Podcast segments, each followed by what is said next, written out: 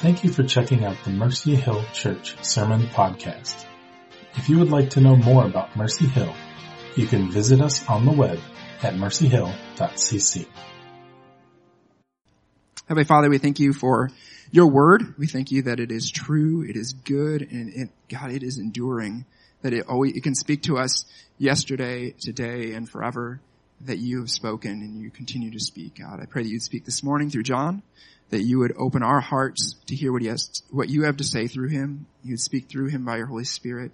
And God, I pray that you would give us a, a receptivity in our hearts to receive what you've given what you're giving to us and, and to put it into practice. In Jesus' name, amen.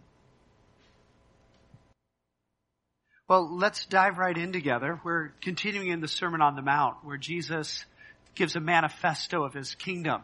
And so much of it, you know, his heavenly kingdom is remarkably down to earth. And we talk about Mercy Hill being a place that's down to earth. And between a couple weeks ago, me preaching about lust and adultery, and Brian mentioned a Wednesday night conversation here about sex. Mercy Hill is down to earth because this morning we're getting in to talk about money as well. Uh, ironically, Jesus talks more about money than he does heaven or hell.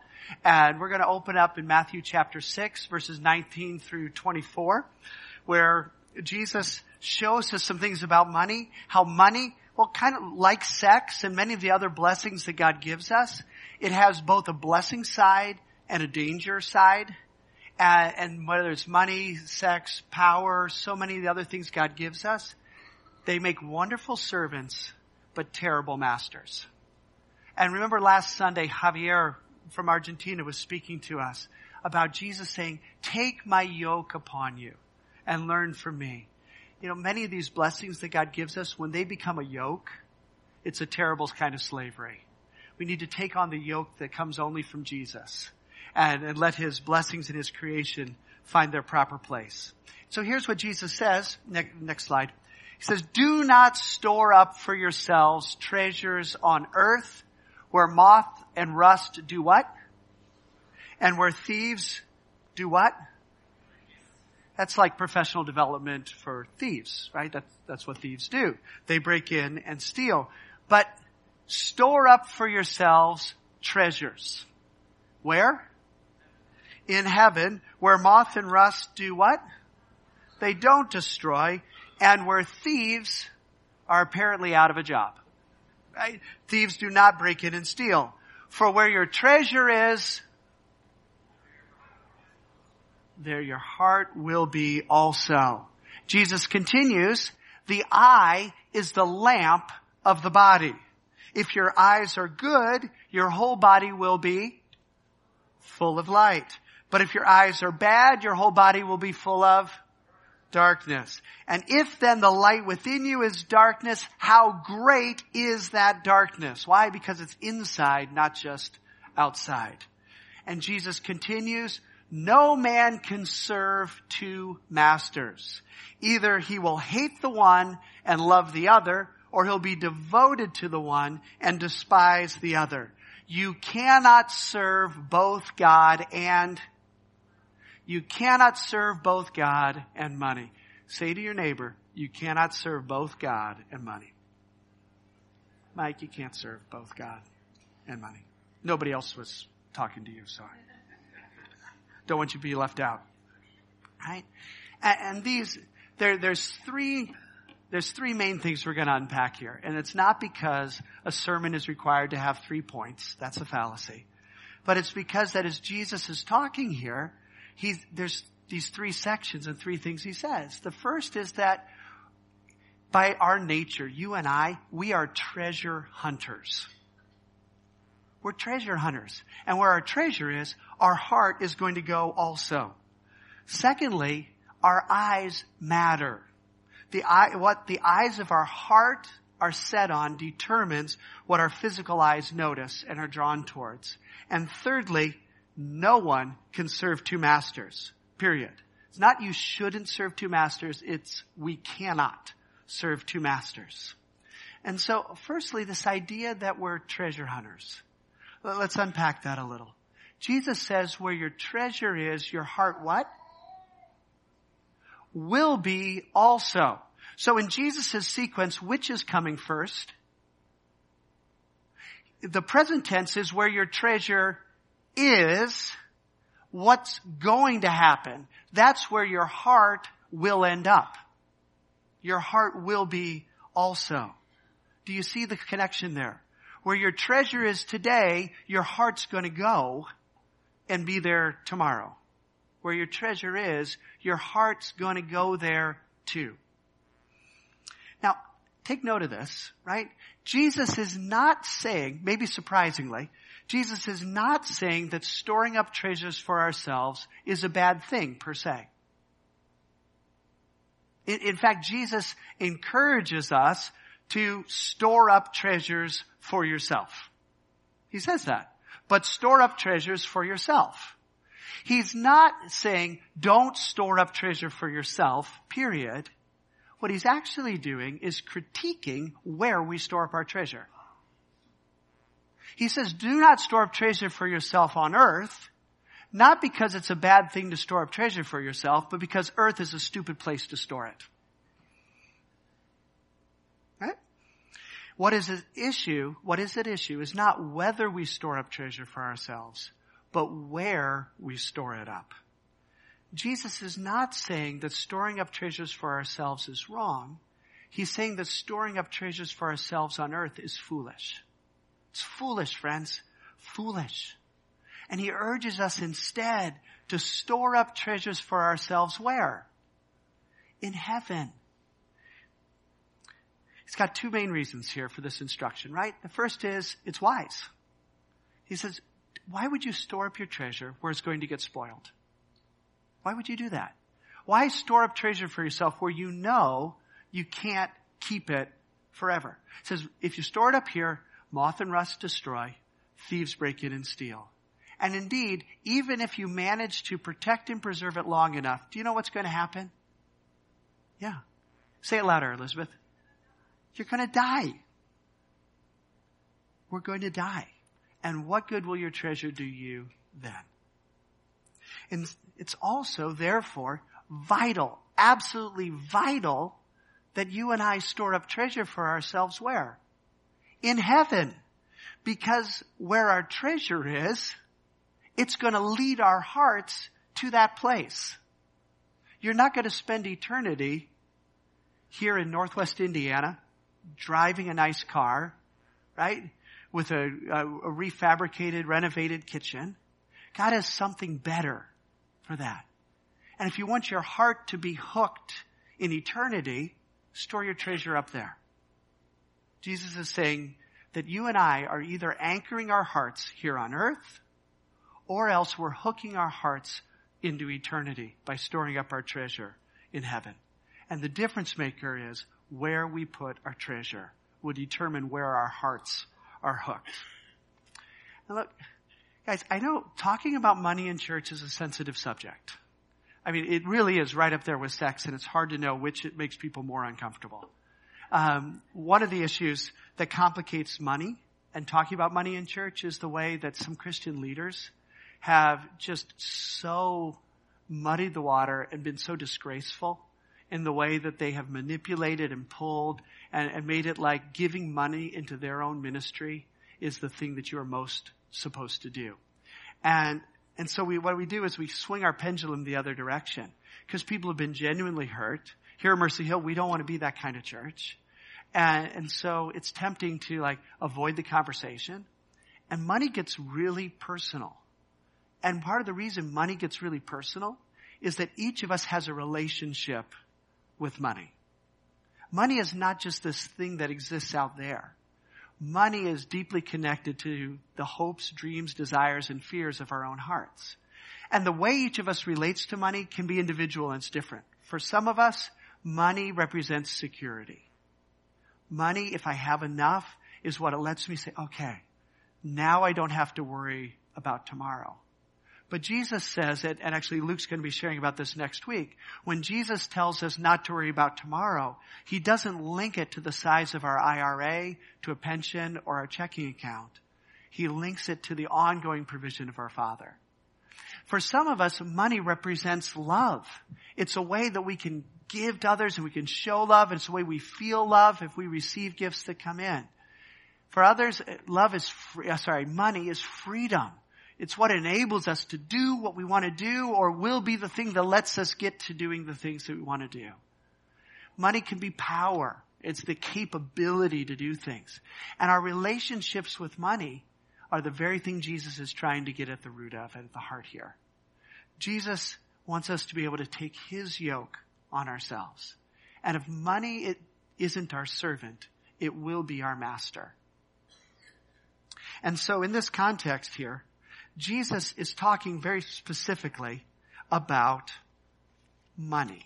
When he says store up your treasures in heaven, he says don't store up for yourself treasures on earth, but store up treasures on heaven. He, he's not speaking in metaphorical terms about just the way that we use our time or the acts of service that we might do for other people. His context, as you can tell from verse 24, you cannot serve both God and money. He, what's he talking about? He's talking specifically about money here.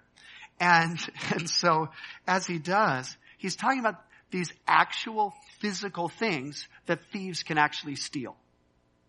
Actual physical things that can rust. The things that can get spoiled.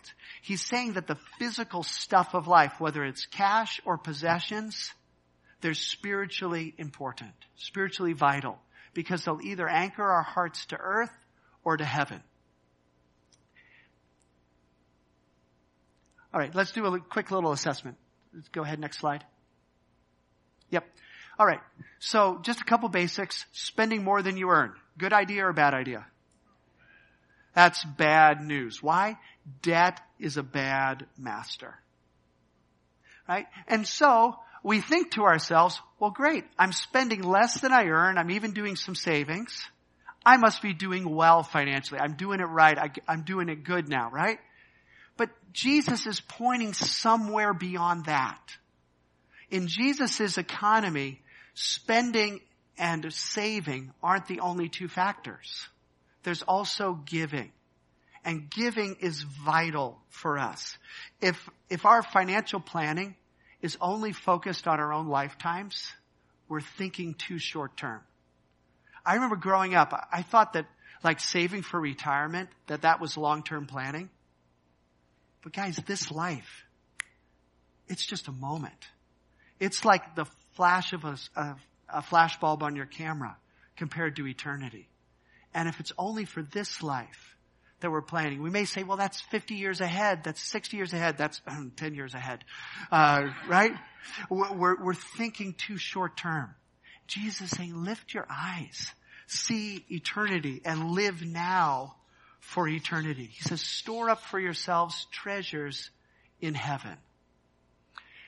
And he goes a little further. He continues here, right? The next verse, says, the eye is the lamp of the body.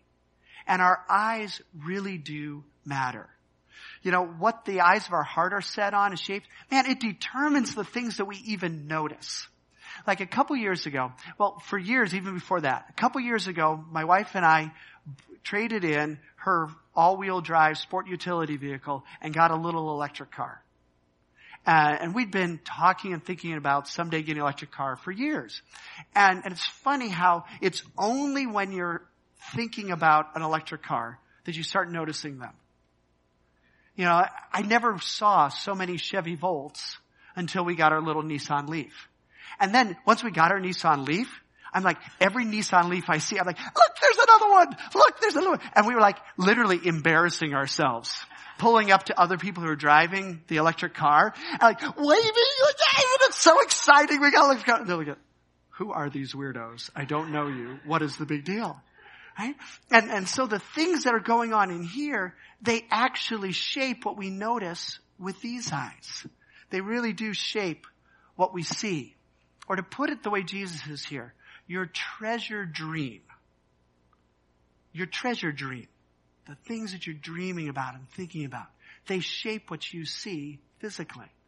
We saw that a couple weeks ago when we were looking at Matthew 5, 27 and 28 as Jesus talks about lust and how we look at other people.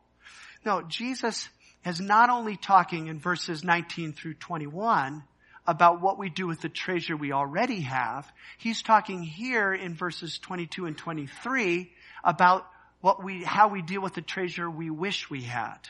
Right? And so if you take a look here, don't store up treasures on earth for yourself, store them up in heaven. That's how we deal with the treasures we already have. This part about the eyes being the lamp of the body, if your eye is good, your whole body will be full of what? Of light. If your eye is bad, it's going to be full of darkness. That has to do with our desires, with our dreams, the things we're hoping for and chasing after and looking for. The eye is the lamp of the body. And Jesus says your inner eye, the desires of your hearts, it matters because what we're looking for will determine what we're looking at. The eye is the lamp of the body. And to some extent, every one of us, we're living lives that kind of go within these quotation marks, right? If only I had blank, then I would blank. There's so much of our thinking that is many times unconscious, but what goes on in our hearts fits that formula, right?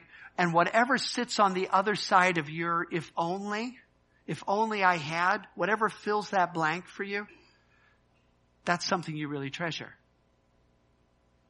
And so we tell ourselves, usually subconsciously, but sometimes we do it out loud. We say that if we're able to possess and experience that thing that I'm lacking, that that will bring me rest, that that will satisfy me, that that will be the thing that makes it possible for me to finally experience what I've been looking for. It's usually not the thing itself, it's the, what that thing represents to us. Maybe it's a relationship that you feel is going to cure your loneliness and disappointment. Maybe it's the hopes you have for your children and the ways that we empower and enable that with spending. Or maybe it's simply that you hope to have children. Maybe it's a promotion at work that's going to validate for you all of the hard work you've put in and the experience that you had. We can live these lives where we think, if only I had, then it would mean this to me. And Jesus wants to fill both those blanks. He does. I say both those blanks because Jesus is not a means to a different end. Right? It's not if only I had Jesus, then I would have a better salary. It's not if only I had Jesus, then I would have a bigger house. No, if only I had Jesus, then I would have God himself. And when we have the Lord, we have everything. And so check your desires. You know, how do you feel about your house? Are you thinking, man, if we had a nicer house, a nicer neighborhood, different school district, fill in the blanks, then we could fill in. No. Let it come back. Jesus says the eye is the lamp of the body. If we turn our eyes towards the Lord, if we look in the light, then our whole body will be full of light. But if our eye is leading us to chase in other directions, it'll lead us into trouble. Remember, Jesus, the context here, he's talking about money. Our, the eyes of our heart can either be looking, meaning desiring, towards the Lord or towards stuff. And when we, when we do, if our eyes are seeking treasures here on earth, it's going to lead us into a life where, well, moth and rust will consume the things that we accumulate. Where instead, Jesus wants us to have treasure where? In heaven. And so,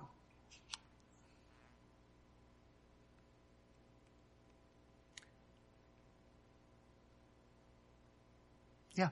Um, let me jump to a, a, quote from an author named Paul Tripp. Some of you are familiar with Paul David Tripp.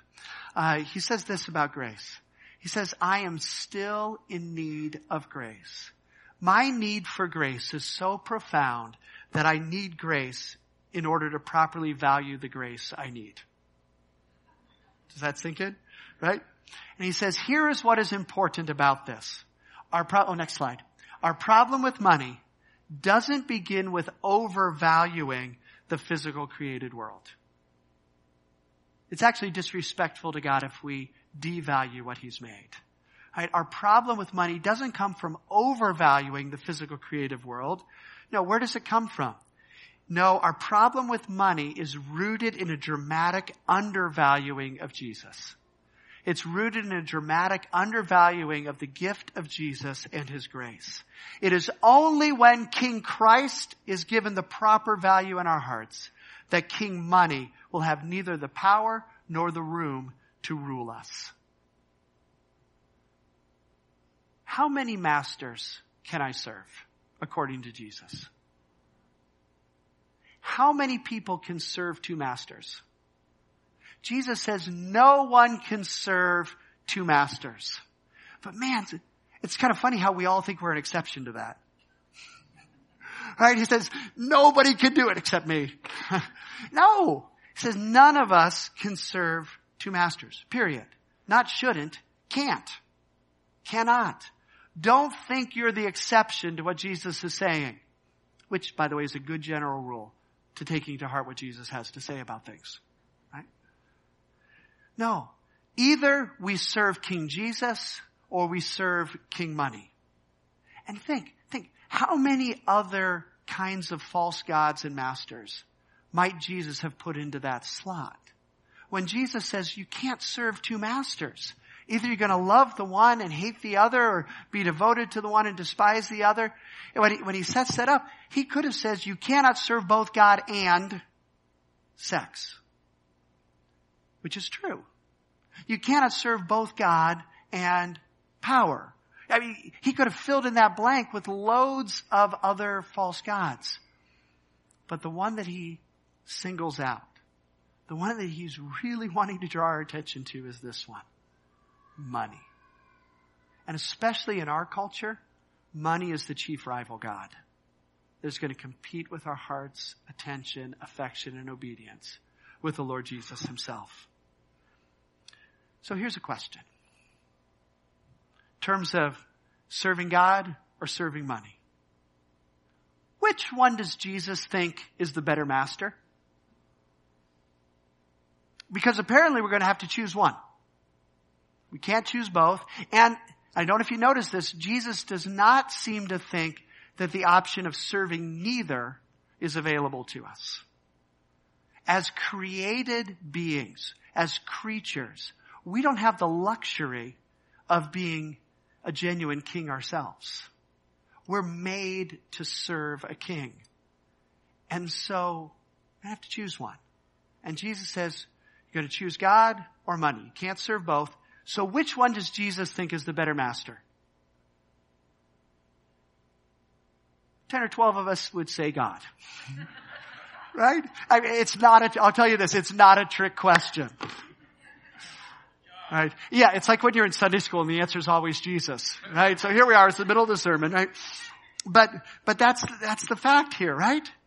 If you can only choose one master, either God or money, who are you going to choose? Yes. Hey, let me, let me just suggest this. Go ahead and say to your neighbor, Jesus is better. I mean, think, money wants to promise us so much. Right? All these things, all these things I'll give you if only you'll bow down and worship me. Look, I can give you whatever you want if you'll just follow me. Money's full, King Money is full of promises, but he's a liar. He's a bad master. You don't want to be his slave. No, money can't give you security. Not genuine security. Look, money's good for stuff. Uh, Solomon, who had plenty, uh, says in Ecclesiastes that money's the answer to everything. You know, money can make life easier. It's a bad master. It's a bad master for us. Can't bring you real security. Thieves break in and steal, not just, you know, a safe in your house, you know, what's in your purse as you're in the mall. There's thieves on Wall Street as well. Uh, there's systems in our economy that you and I can't control. If you're going to put your trust in the market, you're putting your trust in the wrong place. Our only security comes from the Lord. Money can't give us actual power and control, only the illusion of it. And so, Jesus is better. And for you and me, learning generosity is a key for our spiritual freedom. And there is no such thing as financial freedom if we're slaves to money. Having lots of money doesn't give you financial freedom. It just means you're a better resourced slave. Now, only in the Lord do we find real freedom. And so learning generosity is a vital key for our spiritual freedom. Why is that? Because what we do with our money will lead our hearts. Where your treasure is, your heart what? Will be also. And so dethroning King Money and enthroning King Jesus instead is vital for us. We can't serve two masters. Jesus is saying you're going to end up serving one of them. And you're either going to hate the one and love the other or just love the one and be devoted to the one and despise the other. Apparently serving neither is not an option, right? And so who's your master? Or to put it in different ways, how are you finding your joy and security in God rather than in money? How do we do that? Right? How are you, how am I choosing King Jesus over King Money? I've got a couple thoughts to, to leave us with this morning. One is, what have you recently given away for spiritual reasons? Uh, here I mean that you know you were moved with a desire to help someone else's need, maybe because you realized it wasn't spiritually healthy for you to keep something. I'm not talking here about how you had to get your sister-in-law a Christmas present. Uh, I'm talking about the, the way that you made a decision that was spiritually motivated and relevant to say, instead of clinging, I'm going to be giving. Maybe it was cash. Maybe it was, or the equivalent. Maybe it was a particular item that you had. Maybe it was a gift that you did buy for someone. The point is that at the root of your giving, it was for the Lord. It was because you were responding to King Jesus instead of King Money. It's because you were moved for the sake of God to do it. Not because, well, the last time we went out with them, he picked up the bill, so it's my turn. Do you see the difference? Okay? Um, those are places that we choose, whether we're serving God or serving money. I, I once had a, like a fully equipped wood shop in my garage, and I still have quite a number of good woodworking tools. I enjoy woodworking. But there, I hit a point where I, I noticed the Lord was challenging me about my accumulation uh, of tools that I was deriving a great deal of joy from having the shop rather than from what I was producing and the things that I was making in the shop.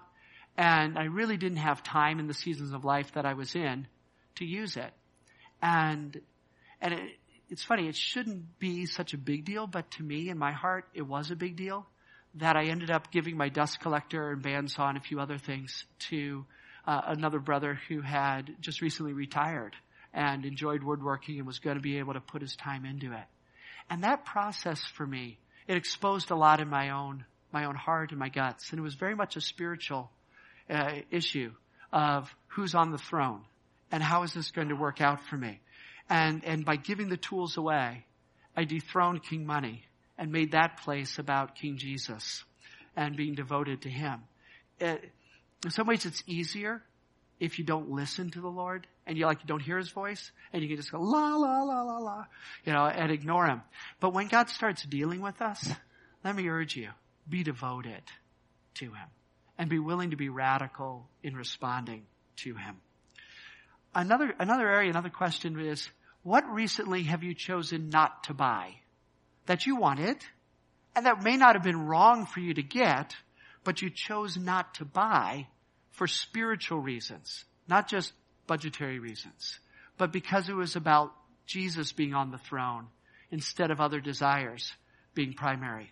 Um, I, I, remember a time where Karen had her eye on one of these, oh drat, what do you call these kind of like big mega purse things that are leather and have a designer tag on them and you can put all kinds of stuff in them. It's like a satchel or, you know, yeah, you're like a mega purse though, not like a, a purse, but, the, but like the jumbo sort of things.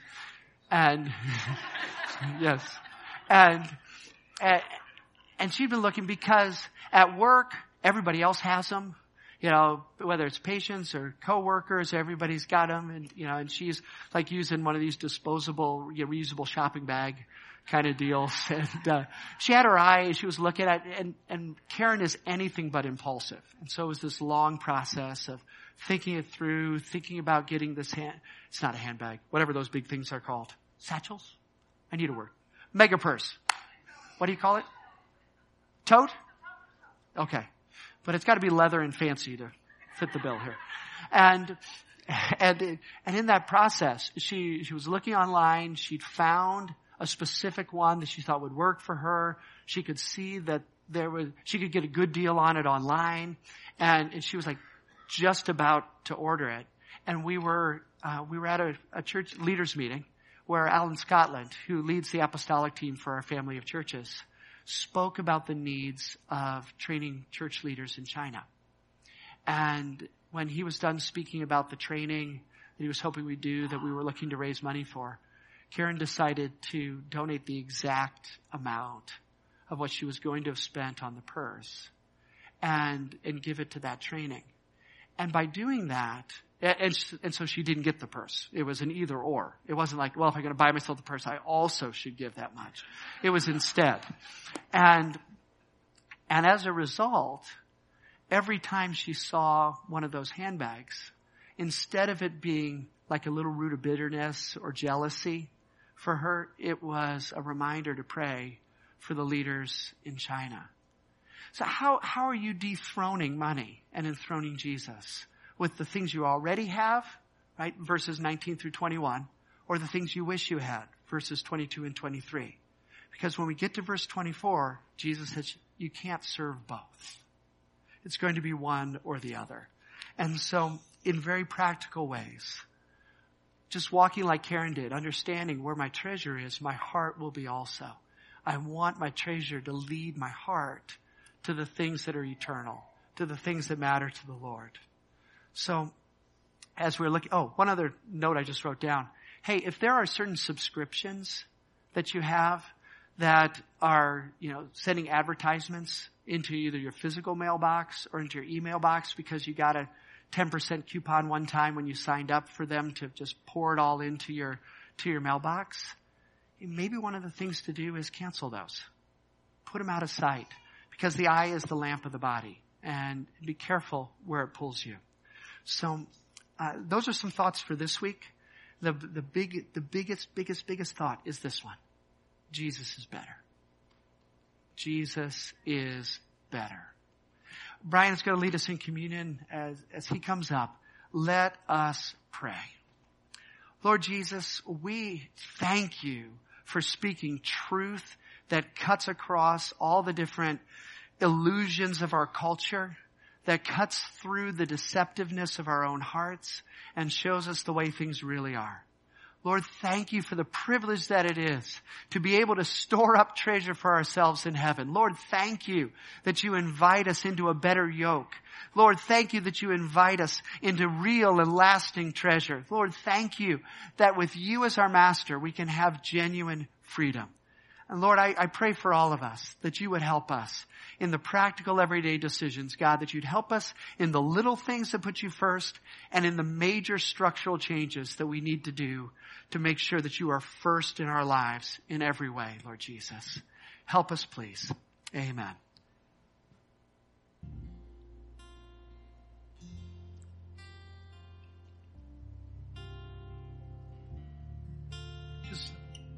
You know, the extra add-ons can, can add on. You know, last Sunday, right, Javier said he was finished and then he continued as well. Uh, but I'm aware of this, that issues of finance can create a lot of conflict in marriages and in homes. And I just want to take a moment to pray about that and just to urge you. You know, I was teasing Brian before saying, hey, we should pass the offering baskets again after the sermon and give everybody a do-over, right? Uh, but, but in reality, it matters that in your household that you have unity and faith together. And the Lord's just as willing to speak to you on Tuesday as He is on Sunday. And we want to invite you to, to keep pressing into the scripture, keep asking these questions prayerfully. But if your history as a couple is of friction in these areas, let me invite you to make sure you do it prayerfully and, and to share communion at home together when you're going to talk about finances. Because it's a moment where we each are saying, Jesus, it's really all about you.